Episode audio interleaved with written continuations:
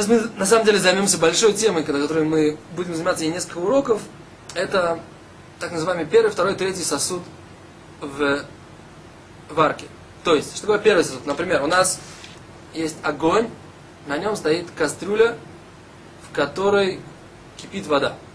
Так вот эта вот кастрюля, которая стоит на огне, называется первый сосуд, стоящий на огне. Мы взяли эту кастрюлю, сняли с огня. Называется первый сосуд, который стоял на огне, его сейчас огня сняли. В. Если мы берем первый сосуд, стоящий на огне, он варит все, что угодно. Так? Можем положить туда соль, говядину. Это те вещи, которые описаны в литературе как э, требующие максимальной э, интенсивности источника тепла. Теперь, если у нас есть второй сосуд, э, если у нас первый, первый сосуд, который мы сняли с огня, он варит все, кроме э, соли и, э, ва, и, и говядины. Каким образом действовать, можно ли положить говядину, нельзя положить и так далее, мы об этом поговорим, но по факту это вещь, которая, как бы, вот это вот, первый сосуд, он тоже варит все, что в него, вы в него опускаете. С водой, мы, взяли, специально взяли его с водой, так сказать. Теперь, если у нас есть второй сосуд, что такое второй сосуд? Взяли вот этот первый сосуд, который мы сняли с огня, перелили в другую кастрюлю, во вторую.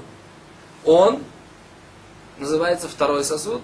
И что, в чем его особенность? То, что у него были холодные стенки, которые интенсивность тепла, вот, которая у нас была в этой системе, которая стояла на огне и поддерживалась, он остывал достаточно медленно за счет того, что интенсивное тепло именно в этой системе и было накоплено.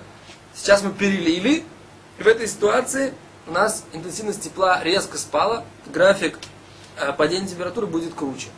И поэтому любой предмет, который мы опустим в этот, несмотря на, еще, несмотря на то, что он еще горячий сосуд, второй, он будет возможно, не сварится. Почему? Потому что график падения температуры будет быстрее за счет того, что мы перелили в сосуд холодный с холодными стенками.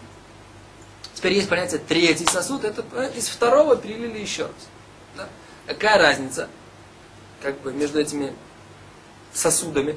Мы уже говорили, что первый на огне варится все, второй, э, первый снятый с огня варится почти все, второй в нем почти все не варится кроме тех исключений, которые мы приведем на специальном уроке, который мы посвятим второму сосуду, третий сосуд, э, мы говорим, что в нем не варится почти ничего.